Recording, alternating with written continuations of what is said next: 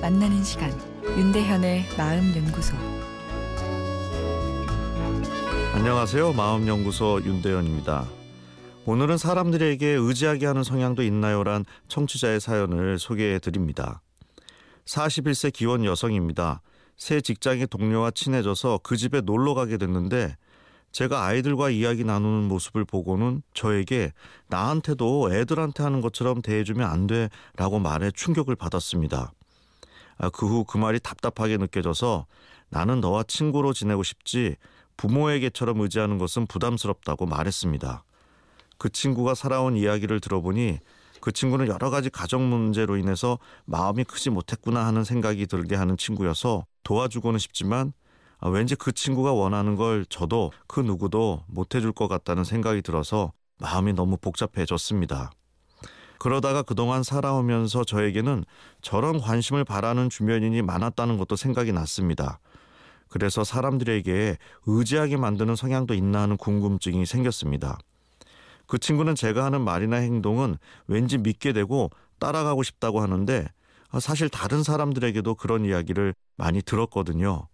저의 장점인 것 같긴 한데 제가 의도하지 않게 저에게 의지하거나 바라는 것을 느끼면 많이 부담스럽습니다.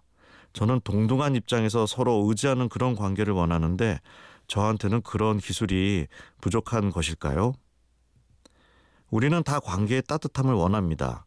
그런데 의지함으로써 그 따뜻함을 얻으려는 경향이 강한 사람이 있는데 이를 의존적 성격이라고 볼 수 있습니다.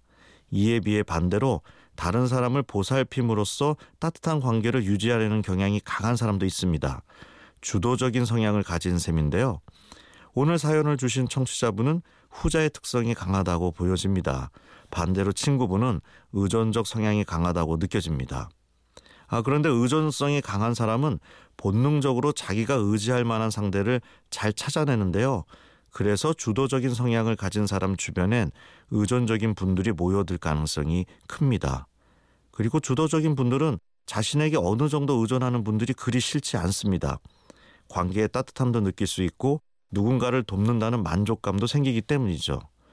그러나 상대방의 의존 정도가 지나치게 되면 오늘 사연처럼 부담스럽고 저항감이 생기게 됩니다.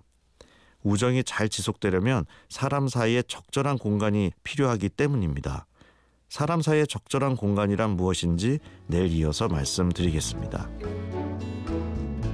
윤대현의 마음연구소 지금까지 정신건강의학과 전문의 윤대현 교수였습니다.